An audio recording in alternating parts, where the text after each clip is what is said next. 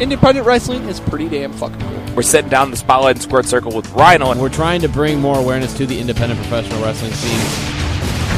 undoubtedly thankful for anybody that just decided to tune in and actually liked us enough to keep listening.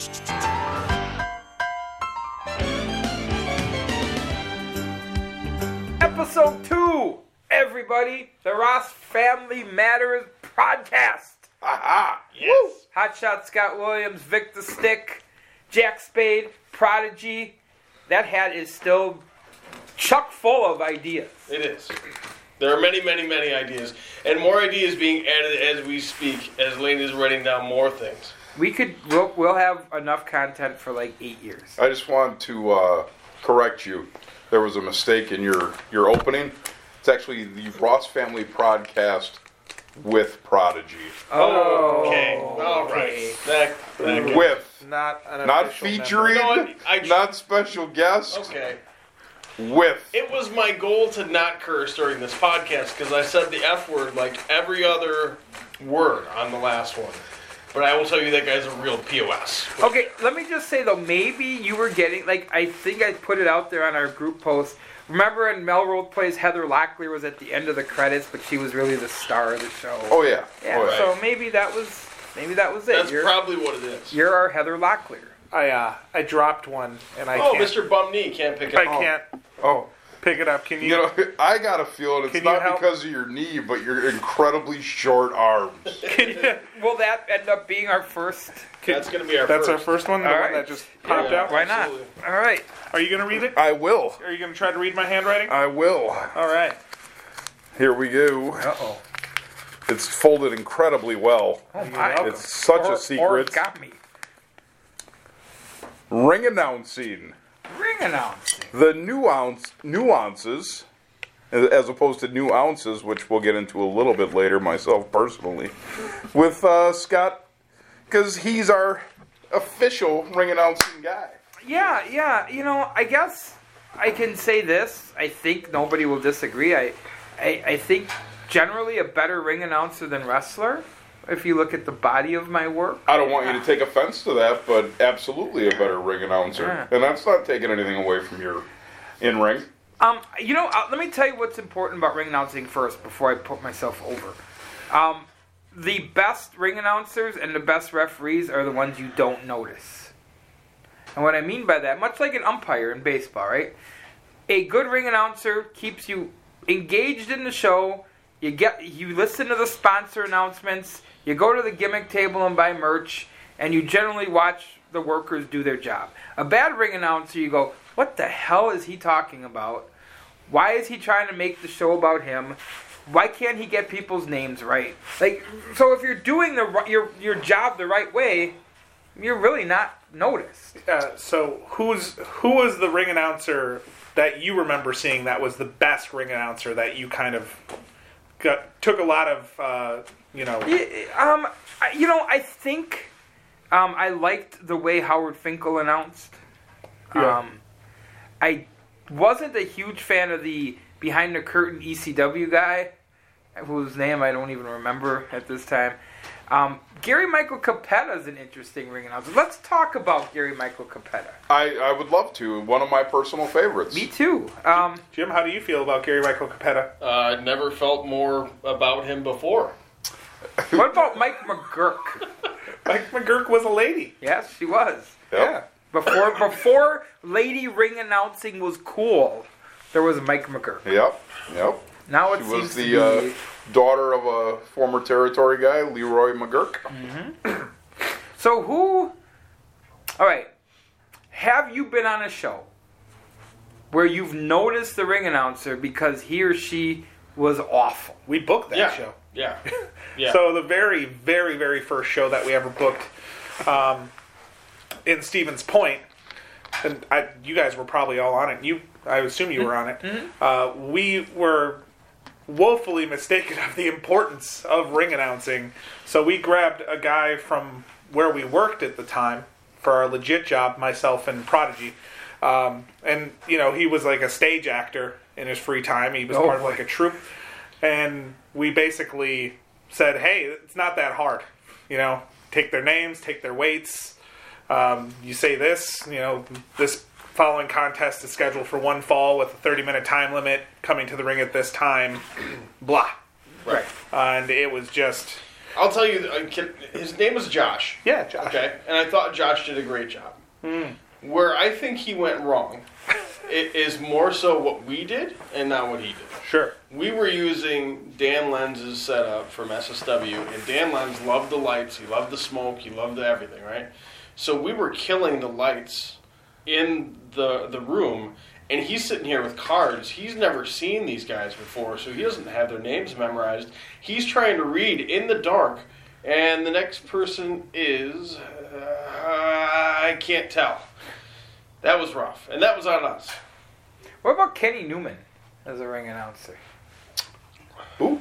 The old DJ from 102.1 who had the distinct privilege of ring announcing some Rebel shows. I have no idea who you're talking about. Okay. All right. Now let's move on from that. one. What about Rico? Are you a fan of Rico?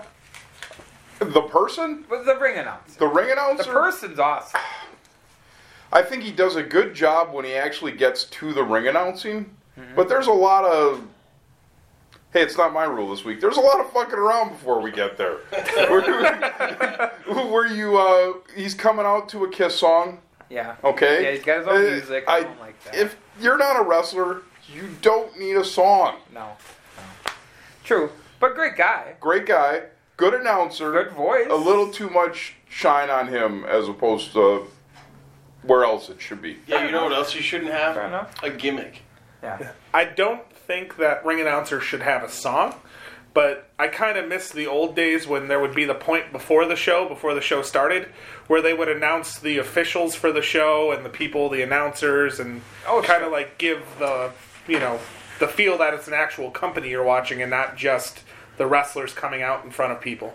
I'm going to give an idea away to any budding young ring announcer there who wants to run with this. All wrestlers, for the most part, maybe mo- a lot of wrestlers, sell gimmicks. They make their own shirts, they make their own hats, right? Yeah. Uh, there's a referee that sells gimmicks up north. So I think a ring announcer should sell his own shirts. Hear me out. They're old dress shirts that have already been used. You just go down to Goodwill and buy a bunch of them. and sell your Yep. ring announcer. Ring worn ring announcing shirts. What do you think? Ten dollars. See? It's money. All right. Uh, Scott, that's kind of your subject. Is there anything else you want to let anybody else know about ring announcing? No, I What think really to I. I I think uh, let me just again reiterate: not everybody can do it, and um, the number one rule is be confident in what you're saying. Because even when you make a mistake, just like radio, when you make a mistake, don't acknowledge it. Cool. There's, there's my advice. All right. So we're going to go into a little bit of a subject that's uh, going to be a lot of you guys talking here Uh oh. Because we're talking about Rebels of Wrestling. Oh. So why don't you uh, why don't you get us started a little bit? Start about you know why you guys started Rebels of Wrestling and and what that looked like with the brawl, um, and kind of go over Okay, the so beginning there. I'll go from the beginning, beginning of even before the brawl. We were, um, I worked at Time Warner Cable out in Greenfield, and they had a cable access studio next door. And um, I was trying to get a cable access sports talk show produced, and I did. And uh, while I was there one day filling out some paperwork, I saw a bunch of older teenage kids 17 18 19 year old kids Degenerates. yeah, setting up, uh, you know, some risers, and they were doing some wrestling show. And I met a guy named Mark Zavolinsky who ended up helping me produce my um, sports talk show and some other things. And said, "What's going on?" He goes, "Oh, these are my friends from Franklin High School. They have a wrestling show called Wrestling for Donuts." Okay. I'm like, "All right, well, where's the ring?" I'd Well, like that show. There is no ring. There is. We just simulate that there'd be a ring. I'm like, "All right." He goes, "Do you want to stick around and watch?" I'm like, "Sure, why not?" So watched it. The next show I was doing commentating, heel commentating for it. I I didn't like it. I thought it it sucked because there was no contact. They weren't they were missing each other by ten feet on some of these moves. And I, I tried to get some influence. Say, hey, look, I know that this isn't a real wrestling show, but you got to lay it in. I wasn't trained. I didn't know. No, Scotty, uh, trained or not? Were you already wrestling at this point? No. Okay. No, no, no, no. I had, I had no ins in wrestling at all, other than being a fan. You know, but I knew what as a fan I wouldn't watch people miss by you know five Right. feet. Right. So I'm like, you guys gotta like kind of lay it in a little bit. Like it's gotta look, you know. Well, they didn't listen. They didn't listen. They didn't listen. I end up meeting a guy named Brian Farr, Chaos. How did you guys meet? They had a show, a cable access show called Laugh Your Head Off. They did sketch comedy out of the same cable access studio. Okay. So we again, Mark Zavolinsky, kind of the guy who brought us all together because he was a you know senior in high school at the time, but he was interning at the cable access station, learning production and producing, directing, that sort of thing. So he connected us together. So you got to meet these guys; they're pretty funny. And we met, and I started talking to them about you know what we had in common. And some of them liked sports, some of them didn't, but all of us liked wrestling. It was just our thing. The five of us bonded because we were fans of wrestling. And I said, well, if you guys like wrestling, you have to see this abortion that's going to be here tomorrow. um, so Mark Zavolinsky, who was producing the Wrestling for Donuts show, decided to integrate Brian, Mark Munt, Dean, um, and all the other gang into it, and we created our own characters, and we almost did a hostile, almost like a hostile takeover Oh, you- of uh I- but not like we were running the angle. We just started putting matches on inside their show, and guys like Brian were stiff as, as all hell with these kids, and they ran them all off. And next thing you knew, Mark's like, I don't have anybody else to wrestle. We brought in more people, and we turned it into the brawl. Yeah, that never changed, by the way. Brian being really stiff. Oh yeah, no, that never changed. Pip, he's not stiff. He can't see. now we move on to the brawl, and I'll tell you what was good about the brawl. The wrestling was mostly not good. I mean, we didn't have a ring. We weren't trained at the time, but I was proud of the angles we wrote. Like we wrote the show. Like somehow we knew how to sell. Somehow we knew, you know, where a Shine, even though we didn't know it was called the Shine at the time, was supposed to go, and where the Heat, even though we didn't know it was called the Heat. So we started putting stuff on, and you know, getting a little bit better, but not still just not trained. And I get a call on our hotline from a gentleman named uh, L. Patterson. And uh, Can, uh, and can What you was the hotline? Can you break? Oh yeah. Okay, so the hotline was 297 9709. If we could get a couple calls to that number, that would be just. I have no idea what that would go to now, but it used to go to the uh, the Brawl hotline. But just for a point of Because I could just dial it in real quick. It was a 414. point of reference, if you could just give me a quick Al Patterson speech. Uh, you gotta organize your peoples. All right. now, Al Patterson, for those who don't know, was a promoter in the Midwest area. King Kong Patterson was his gimmick name. He was older, retired when he called the hotline. He then had his stooge named Dave Starr give us a call and said, You guys are embarrassing the sport of wrestling. I called him back and I said, All right, let's hear what you have to say. I get invited over to this dude's house. What did he say? Well, that wasn't Al Patterson yet. This was, we went over to Dave Starr's house, and I told him exactly where. You know, we had already done like 100, 115 episodes of the Brawl, An hour? forty-five minutes. Forty. Jeez. So over the course of like three years, but we were like religiously putting on a new show every week. And so, look, I understand we're not good, but nobody's going to give us a chance, and we don't, you know, have the the ends to go to a wrestling school. So Al Patterson and a couple of people who were in the business uh, that were friends of his helped get Brian and Steve and myself trained Sure. and uh, we started running shows uh, in ring. Al sold us a ring, an old AWA ring that still said Minneapolis Wrestling Club on it. The heaviest, and you can attest to Stiffest this. ring. Oh, Stiff. God. Stiffest ring in the world. Stiff, heavy. Those the corner post probably weighed what would you say, three hundred pounds? Pro- at least. Yeah. And Um, the only thing that saved you in that ring was Armani's blanket. It was right underneath. Right in Armani's blanket did help. Armani's lot. Was nice. Yes, he kept the whoopee right underneath the canvas. Now, Armani comes up in this story very, very, uh, very integral in helping us become somewhat legit, right? I would have to say so, yeah. Because here we are, a bunch of guys who are either in the early stages of training, somewhat trained, and some maybe not trained much at all. Okay, mixed in with a few guys who were working for Powerhouse at the time. Maybe, maybe they were Powerhouse, maybe they were still Badger State. I, it was right around the time when it was the same company, just changed names. So we're talking like 98, 99 ish. 98, 97, 98. Okay. So some of those guys were looking for work, so we were bringing them in. But it wasn't until Angel Armani, driving on his bike, sees me standing somewhere, goes, "Hey, when am I going to get to wrestle for donuts?" and I said, first of all, we don't call it that anymore. Secondly, we actually purchased the ring. He goes, yeah, where'd you get a ring from? Back of a comic book. And I said, we actually got a ring from Al Patterson. He goes, oh, I know Al Patterson. I don't know why, but I just pictured Armani coming up on like a Huffy, like you know, backpack on, backwards It, it, baseball. might, it could have been. It was a bike. It was clearly. It wasn't a ten speed. Maybe it was a mountain bike, but it was a bike. he was a, Yeah. Why was Armani fresh off his uh, his audition to be in the Goonies? What the fuck was that? The one thing, one of the things we had, and this is where Armani it kind of came in. We, even though we weren't the best at what we did, we had a center, a training center where a ring was up seven days a week. It was open for people to come in and work out and try to get better.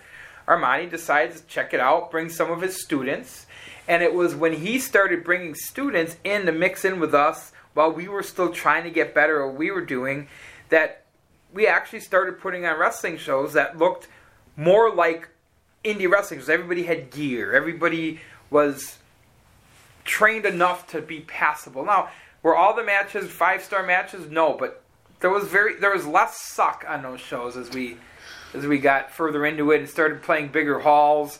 We went from the hall on 35th and Lincoln to Texas Victory Hall, and on a snowy, snowy night, drew 380 people in a blizzard.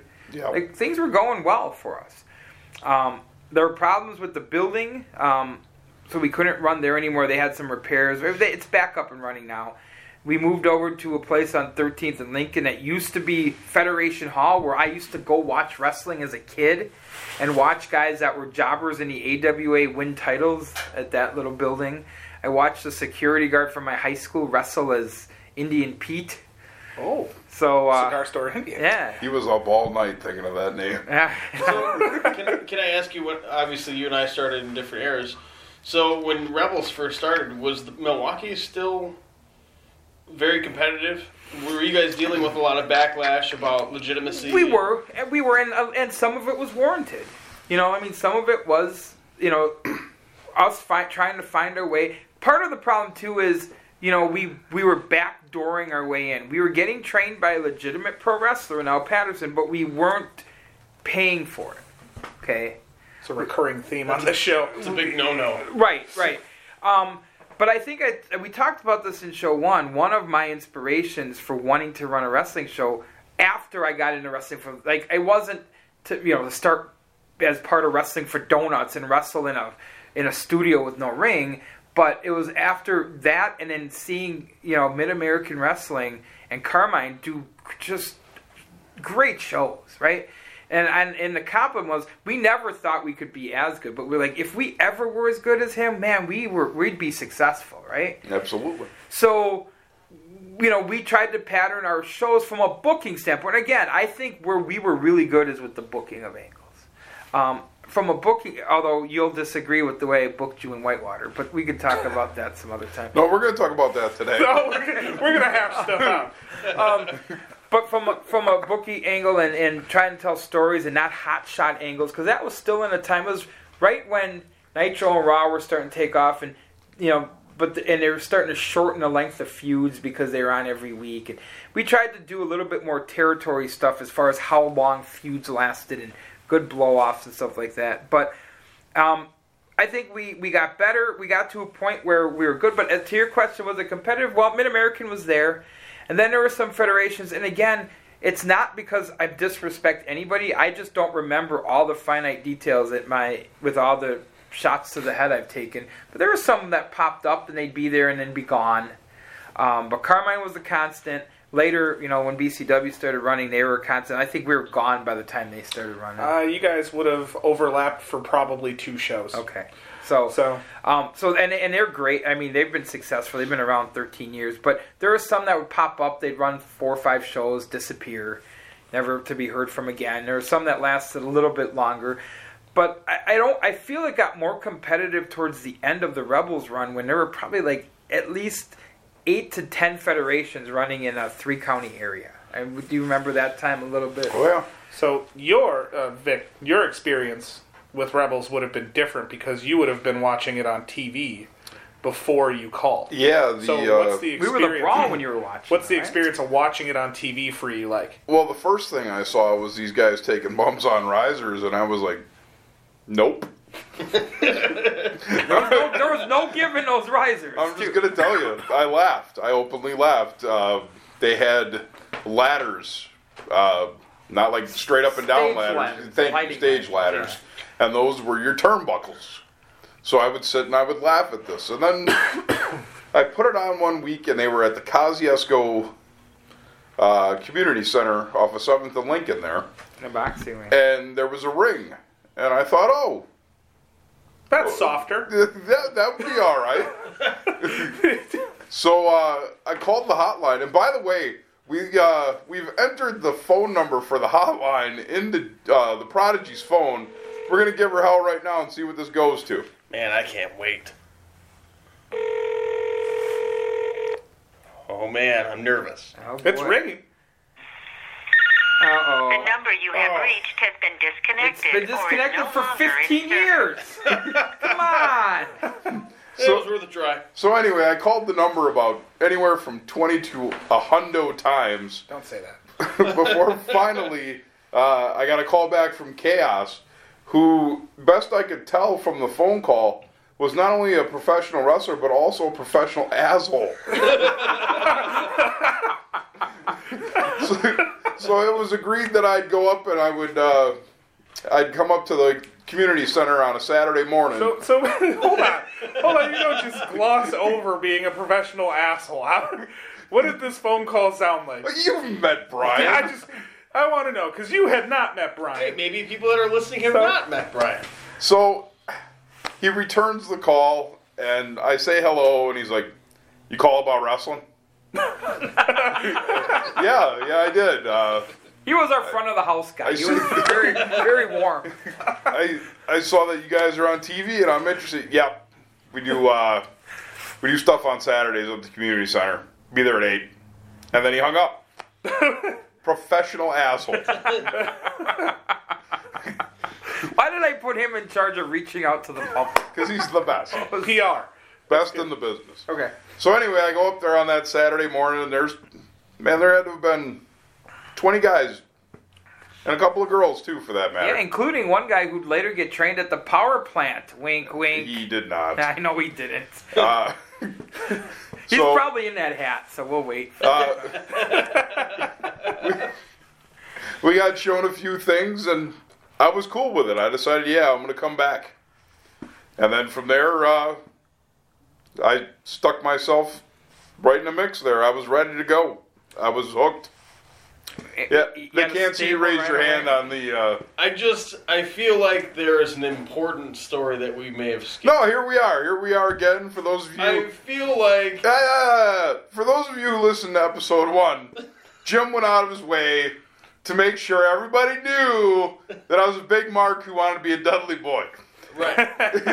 Now it's that time of the episode where Jim makes it known that I had another embarrassing thing in camp. So go ahead, Jim, with your illustrious Well- setup. No, I wasn't actually there for this. Right. Yeah. All I have are my memories of you telling the story, and let me tell you, it acts out gloriously in my head. Okay. So why don't you go ahead and recap the story for everybody, just Yep. so that we know exactly how this went down. You know, Yep. just Okay. Own it. Own So, uh, you know, Keep, keep going. you know, then don't hold your fucking finger no, no, up. just keep going. Tell the story until I tell you not to tell the story. So, as a young man in his early 20s, I like to drink a little beer a lot of the time. So, I went out on a Friday night to a local bar called Matt's Bar, just around the corner from my house, where I used to actually drink with Carmine. interesting. You said Saturdays at eight. I did not. Saturday mornings at eight was when wrestling was. Oh yeah. Right, that's when. Yeah. Yes, Saturday Good morning at 8 was when I needed to be there. So I uh, I may have shut the bar down that evening, and uh, the next morning, I woke up still drunk. I walked from my house on 9th and Manitoba up to 7th and Lincoln It's quite a walk. to find out that training was going to consist of running the ropes for a full minute, crisscross with another individual, and then at the end of that minute, mercifully, someone would yell bump, and you would take your bump, and you would roll out of the ring, and you would be finished. Okay. The walk sobered me up a little bit. Uh, got in the ring. I ran as best as I could as a fat man for a full minute. We never touched each other, so we didn't have to start over. Right. Brian yelled bump. I bumped and shat my pants. Oh.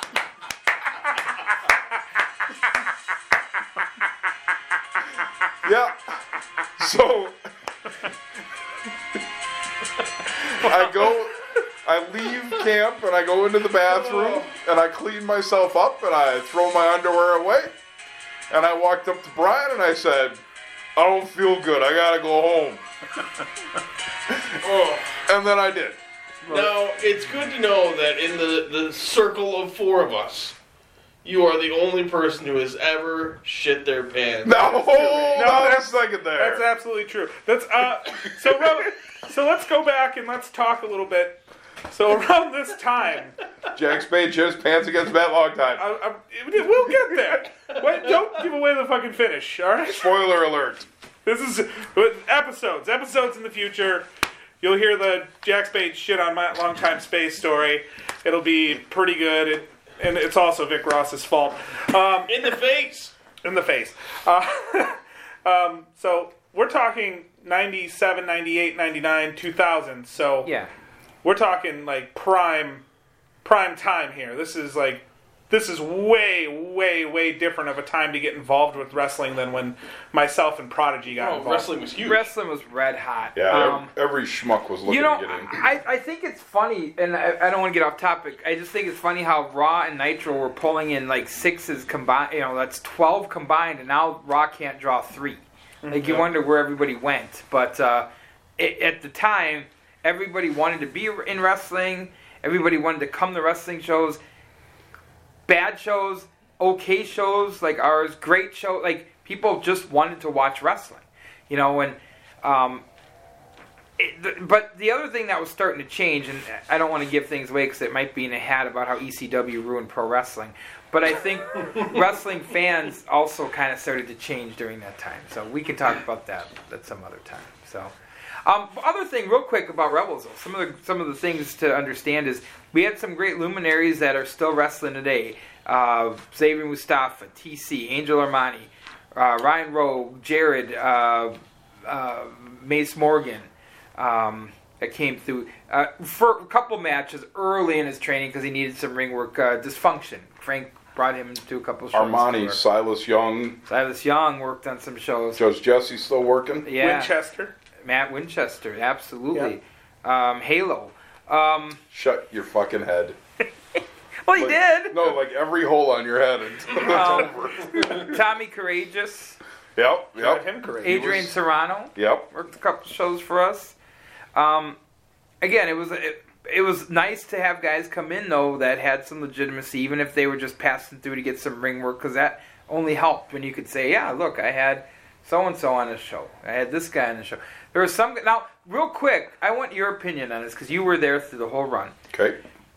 a guy who wrestled, you know, other guys too that were great. Kingpin was great, some of the other guys, but I, somebody who wrestled for Rebels that you thought should have gone further on the indie scene or even bigger than they did. Because some of those we mentioned, obviously, two of them wrestled in Ring of Honor, right? Right. But there had to be some in your mind that you thought were going to do bigger things that never did.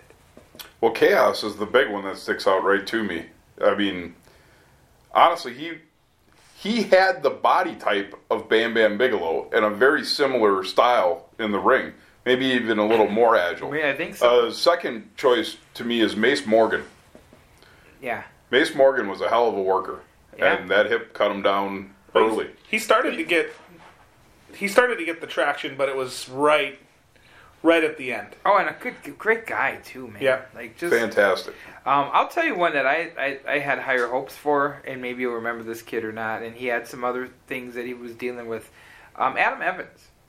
Yeah, I remember Adam Evans. I, I really thought he was one of the guys that I thought if we would have kept doing shows and been around, we would have tried to build around, and it would have probably been a bad idea because he had some things get away from him. But um, I thought he could have done some things. He was a guy that was that worked a lot, trained a lot with Angel Armani, and I just thought that that would have been something turned into something bigger. Hey everybody, this is RGG from the Regular Guy Gaming Podcast on the Grapple Talk Network.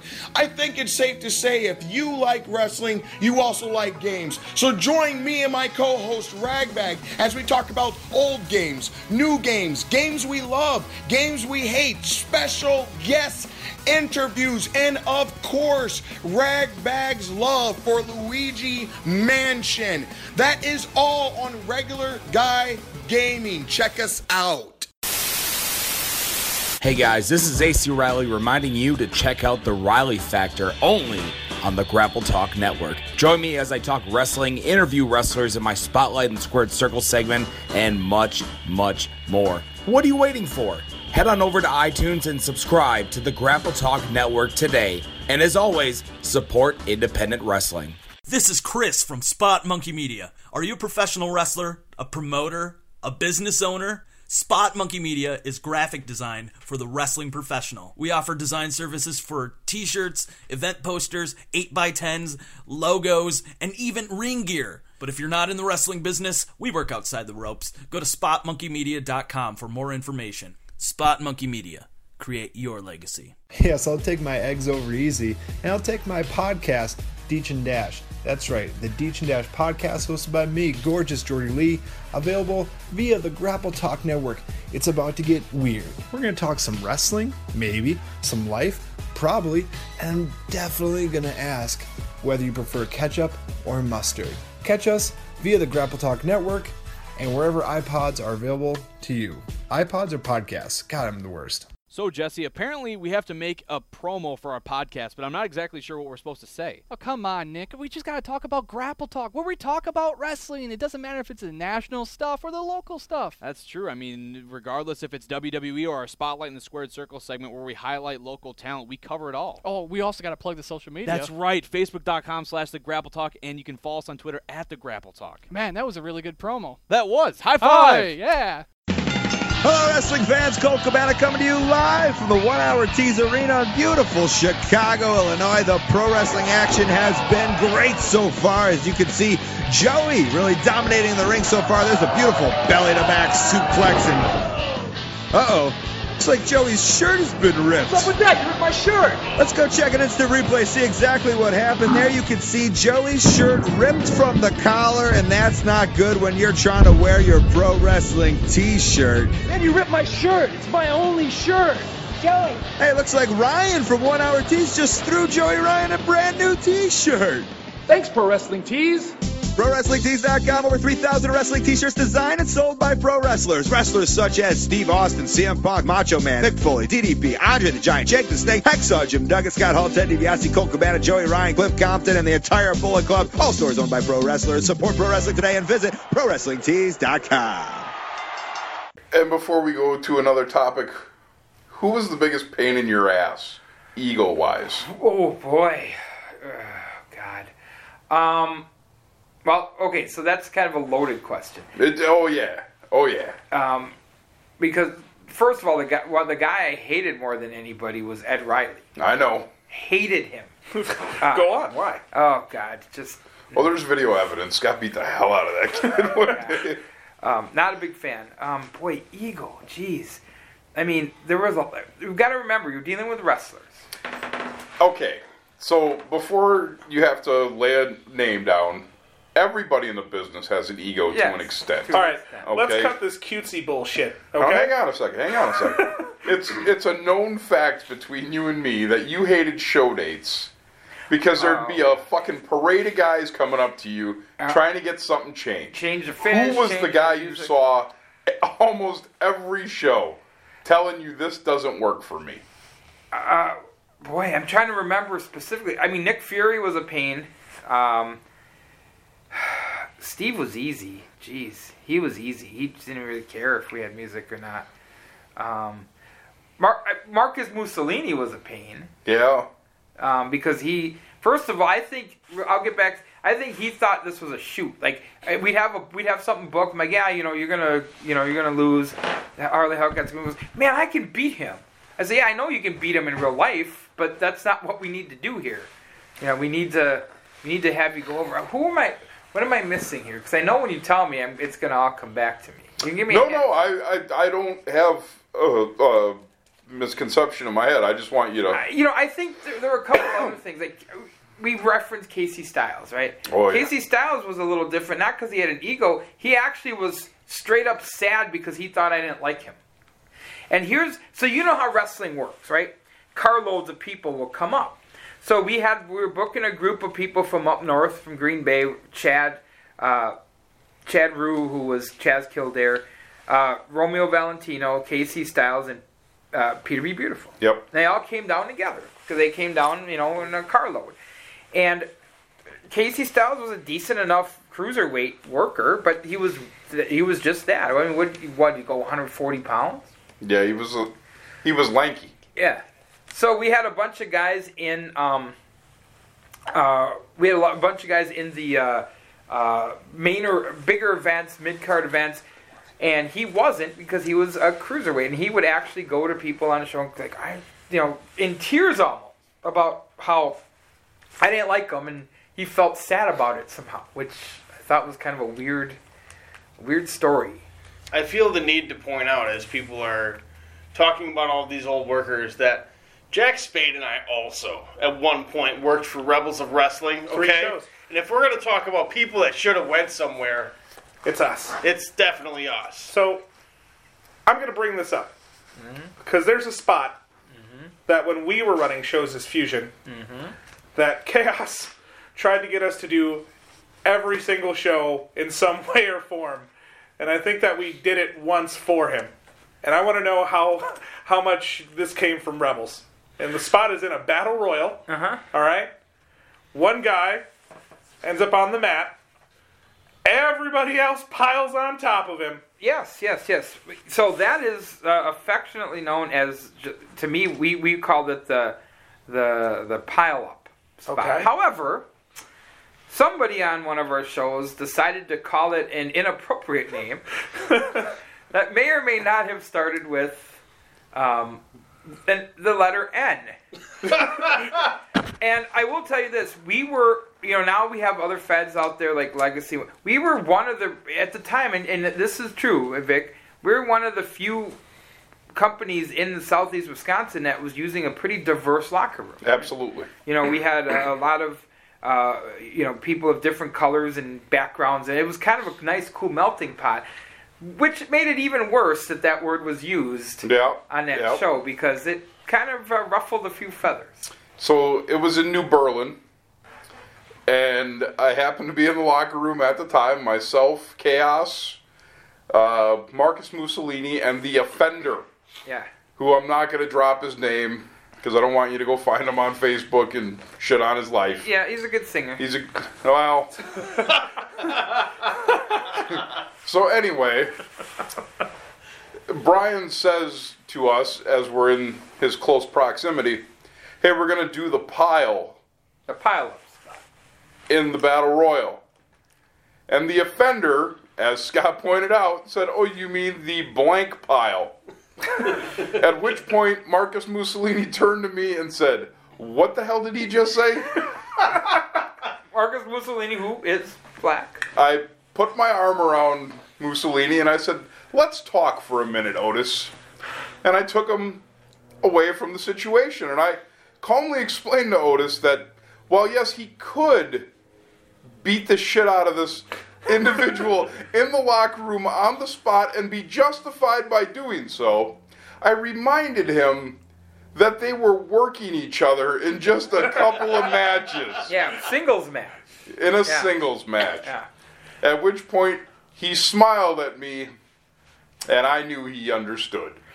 So I went and watched at the curtain excitedly while this match went. And for like the first four or five minutes, nothing happened. Right. And then there was an Irish whip into the corner. And as the offender ran in and jumped in the air for a stinger splash, he was promptly speared and dumped on the back of his head. At which point, he was pummeled unmercifully for two minutes. Oh, there you go. That's Is it locker room the head and neck justice, right? About the head and neck area, yes. So, who took a bigger beating? Him, the offender, Yes. uh, or uh, Peter B. Beautiful from Skull Crusher? Which, by the way, is on YouTube. That that match is on That YouTube? match Yes. is on YouTube. Yes. You can find it. And it is Oh. 11 minutes of some of the most brutal, brutal beating. And who is this again? Skull Crusher against Peter B. Beautiful. Yes. Yeah. Okay. A lot of. Uh, For what fet? It it was, was a rebel it show was, in but it Whitewater. wasn't But it was we were running under the TPW banner because we had to stay true to Kenosha. Okay. Okay.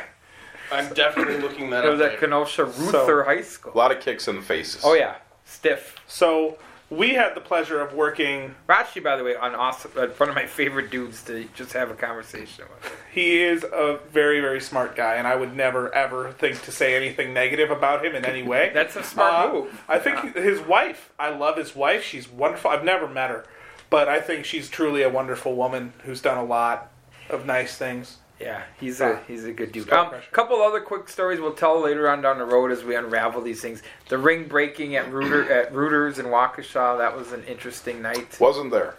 I want to talk for a minute. So I'm not going to take anything away from you guys because at its peak, Rebels was drawing like probably three, four hundred people. For some shows, Not every our show. average show was uh, clear, easily hundred. We were getting hundred paid. You guys are well traveled too. You're not talking about being in the same spot every time. No, You're talking about going to multiple different places. Fond du Lac, Whitewater, the Armory in Whitewater. We did a few shows there. The scene. Yeah.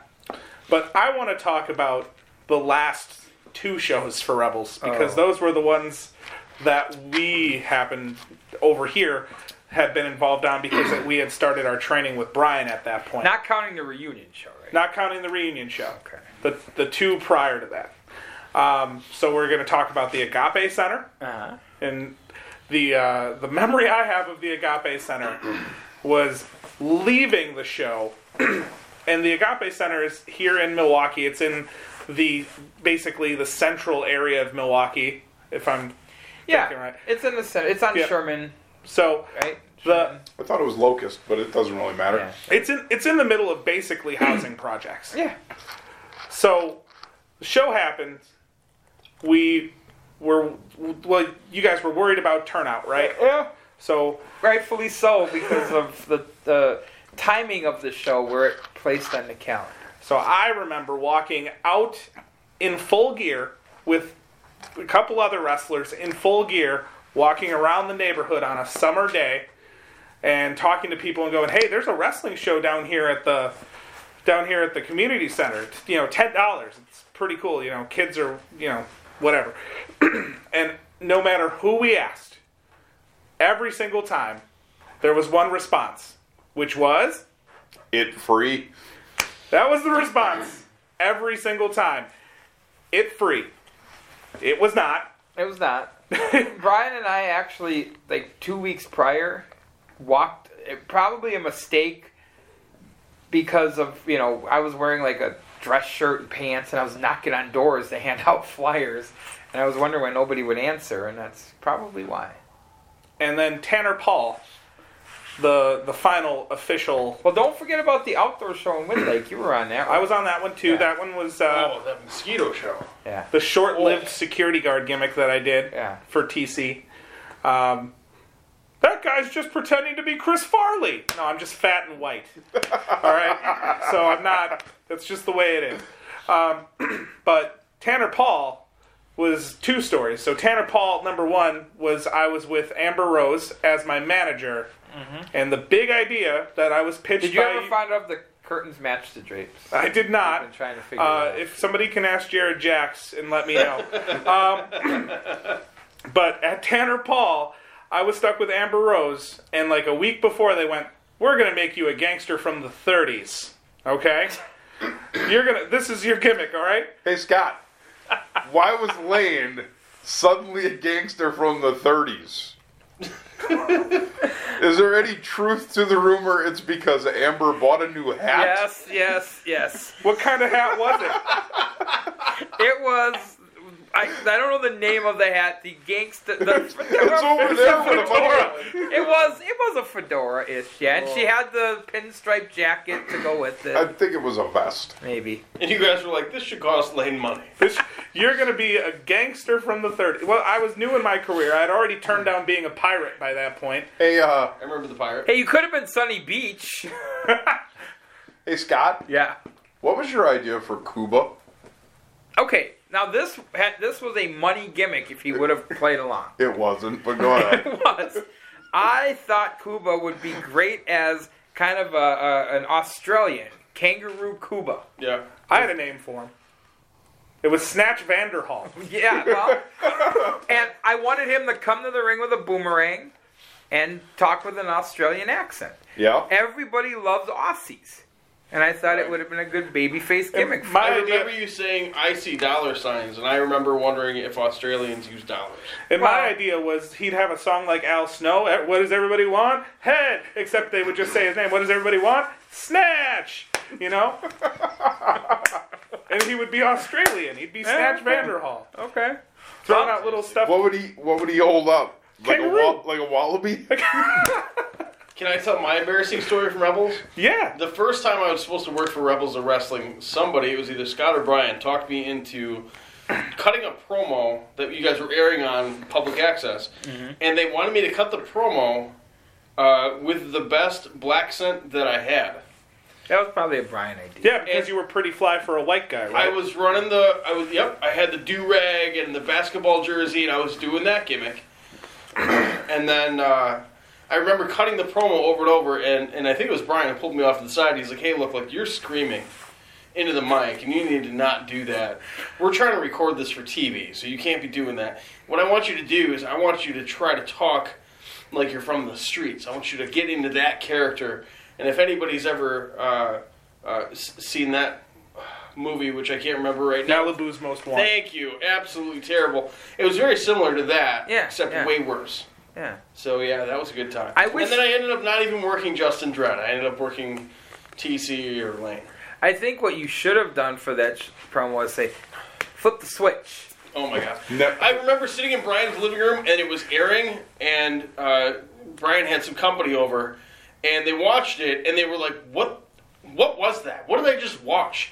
And they're like, "Ah, ha, ha, it's pretty funny. We got him to do this bit." And he's like, "Well, they're definitely gonna hate him. I know that." Well, that was like, "Oh, that, that was the plan is make you the heel. And then we went to Tanner Paul, where I showed about 50 people your penis. That's right. Yep. We did a spot where you pulled my jersey up over my head. Yep. You pulled my shorts down around my ankles. You And gave then- me an atomic drop and a reverse atomic drop, and I sold it like death.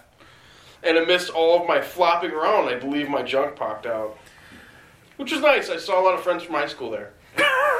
Here's another moment that I really love. We'll talk about it more in depth as we roll on later in other episodes. But the the double ladder match in Whitewater. Double ladder match. Yep. That was fun.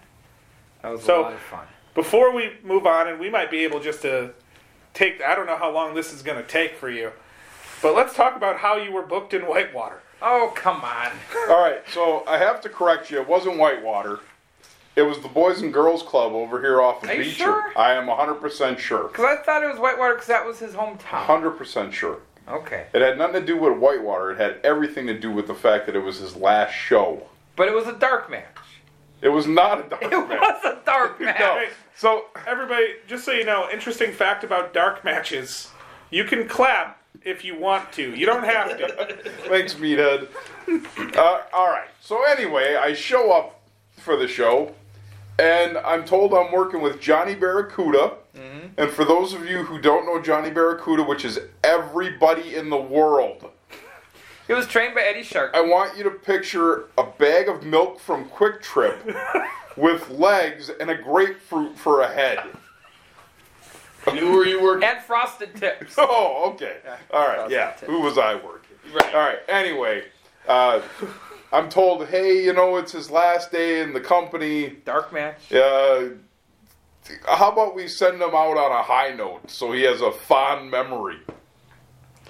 So it's a tag match. It's myself and Redneck Rick against Johnny Barracuda and Cirrus Yeah.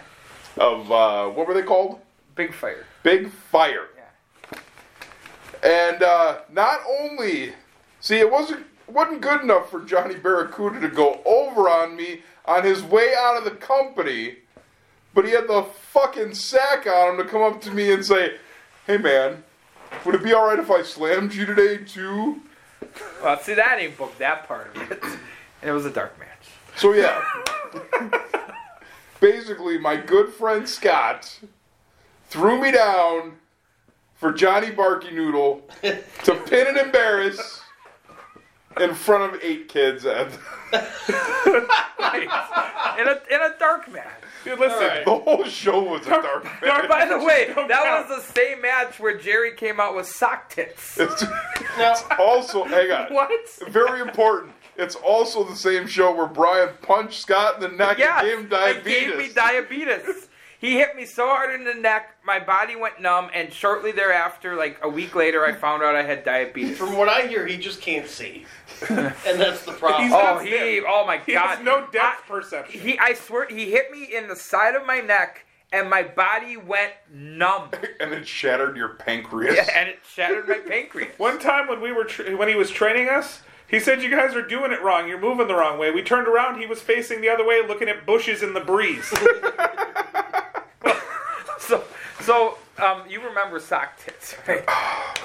Maybe. Okay, so so one of the wrestlers on our on, in our group had, was dating a girl who exposed herself to people at a bar once, and it looked Oh, like it looked like she had two socks with a roll of quarters in them. Yeah. like, a, like an egg on a nail. It was not ever- good. If you've ever seen There's Something About Mary, ding, ding, ding.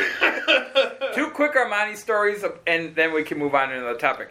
The two of my favorites were when he refused to get in the ring for a six man tag because Harley Hellcat was too sweaty.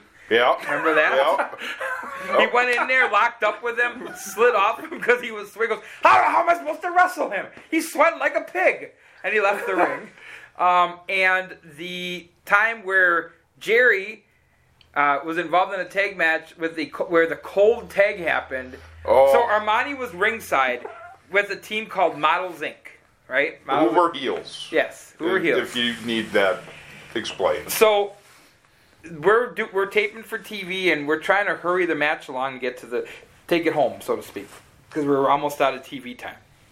But we still had a minute and a half. Unfortunately, the referee, who was trying to tell the wrestlers to take it home, misrepresented himself and said he only had 30 seconds left. So the baby face is building for a hot tag. He tags in. We still have a minute and a half, but the he, one of the guys on the heel team didn't realize it. Kicks the guy who comes in for the hot tag, DDTs him, and pins him. so that was always referred to at that point as the cold tag. And as soon as Armani saw him cut him off, he turned around and just walked to the locker room and left his team behind. So that those were my two favorite Yeah. Armani stories from, from All right. Rebels. Now, Vic, I know you talked about getting body slammed by somebody who probably shouldn't have body slammed you. Yeah. Uh, it made me curious, and I thought it'd be a good topic. How did you get out of wrestling and get into managing? What what happened with you there? My back. My back had enough, man. One day I woke up in September. I remember it was September because it was the worst pain I was ever in. I woke up, I got out of bed, and I couldn't stand up straight. Nothing So- happened. There wasn't like a particular. Nope. What about your knees? Had anything ever happened to your? My knees are great. How's yours? That's a shout out to my son Brett, who wanted us to ask about laying shitty knees. It's in the hat. Okay. Alright? I pointed out that your son also has a shitty knee. Well, wait Yes. a minute. Are you are you talking about the knees from American Blazer? Yeah, I was about to compliment him on his sweater, Ah. but so Okay. let's tell that story. All right. Uh, once again, my good friend Scott Wait a minute. This booking was, me with the cream this of the was crop. a battle royale. The creep. No, this was a singles match. Are you sure? Yeah, I know what you're thinking of, and that was a different time. Oh, that was when somebody decided to suplex someone in the middle of a battle royale. It was uh, it was Otis Marcus Mussolini. He Yeah. did a press slam, and threw the guy down without looking, and he hit me in the knee. And I got, I grabbed somebody and I said, I got to get out of here. And as he's helping me up, male Preston Oh, Hale Preston. climbs to the middle rope and he says, A lot better than female. he says, "Hey, hold him for a second. And I turned to him and I said, "Fuck you, don't touch me." but the American oh. Blazer thing was a cross body, and when he jumped, I want you to picture a underinflated balloon because he got no height and hit me square in the knees. Cross body. Oh, yikes. Yeah, that was bad. So while your story about no longer wrestling sucks because there's no actual injury that caused it, can you tell me a little bit about how difficult it was to make the decision to stop wrestling and get into managing?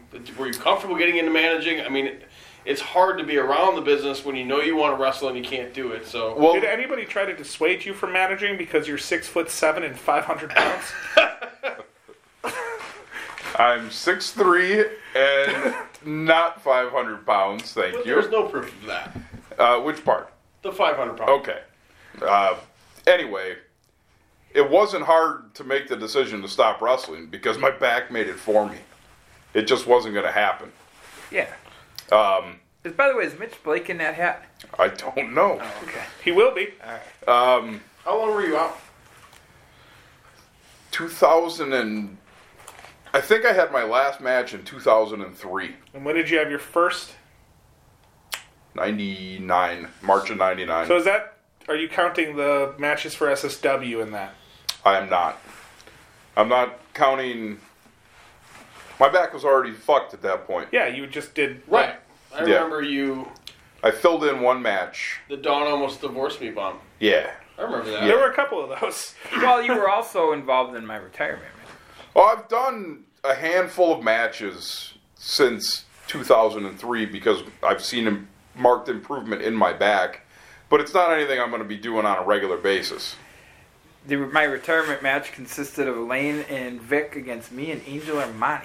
Do you do you miss it? Do you wish that you could still work consistently?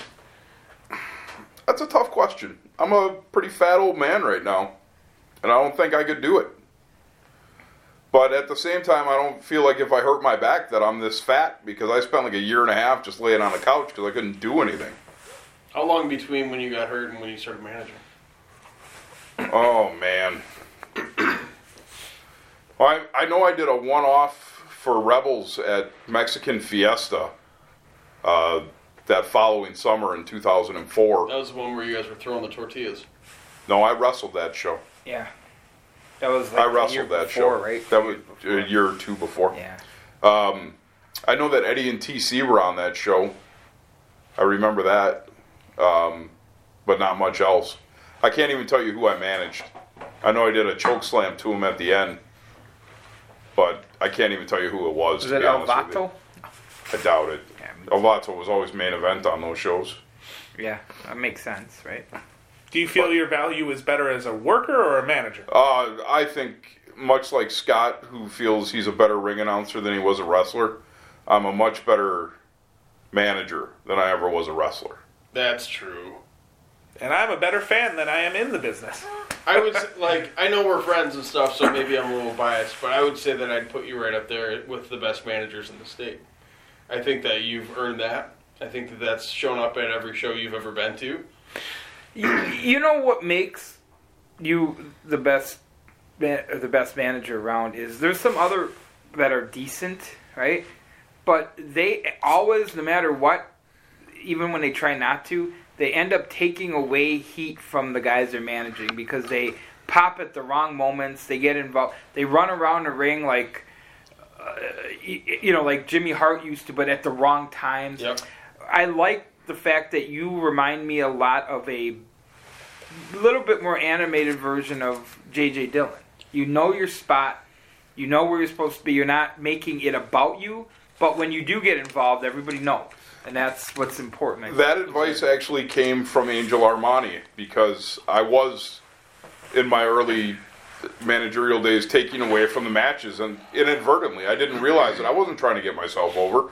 I was just trying to get the crowd to stay in the match. Right. Um, But he told me, you know, less is more. Back it down. I went back and watched some things that I had done, and he wasn't wrong. Right. He wasn't wrong.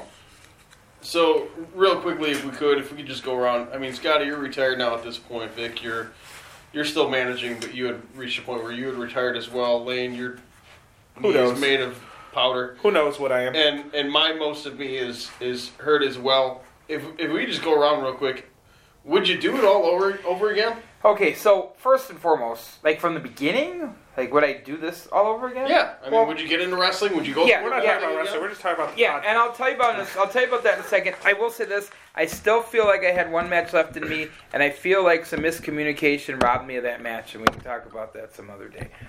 Of course, I do it all over again. I, I, we talk about how things in your life change things. All right, so some of the best friends I've ever met, I met because I decided to stroll over to this cable access studio and watch a bunch of yahoos wrestle for pastry. Um, and it led to me meeting all of you guys, and Brian, and Steve, and Angel Armani. Yep. People who are integral parts of my life. People who are my best friends. I don't. How, wh- when would I have ever met you guys? When would I have met Angel Armani, other than when he was Colonel Blatnick giving the the Third Reich salutes at at, at, uh, at uh, Columbus, Knights of Columbus. So yeah, of course I would do it all over again. I would do some things different inside of it. Um, I would have, you know, there's some things I would have changed, some decisions, some matches I probably wouldn't have done. Um, but no, I'd, I wouldn't change this. And I would have to agree. I would also do it all over again. But the second time, I definitely would be a fucking Dudley. Uh, I, you know, I, I've wrestled for over or been involved in wrestling or, or some form of it, trained or untrained for over, you know, half my life at this point. So to me, there's nothing else I could think of that I would even do. I, I don't know. I don't. I'm I'm going nuts now with my knee and not being able to do stuff. So Yeah, as far as me, uh, I'm the only one that. So I don't regret the friends that I made along the way. Um, in fact, the the gentleman I'm sitting around the the table with right now, we got a trip coming up to Cleveland. We're gonna go check out Brett Hundley take on the the Cleveland Browns. We're gonna see if we can get the Browns that first W this oh, they year. will. They'll get their Yeah, first win that fantastic. day. Yeah. Uh, but you know, we're I don't regret the friends that I've made over the years whatsoever. I think that uh, I would definitely not replace them. But when I look at my neck and I look at my back and I look at my ability to play with my kids and my ability, I wear a tie at work now. Ugh.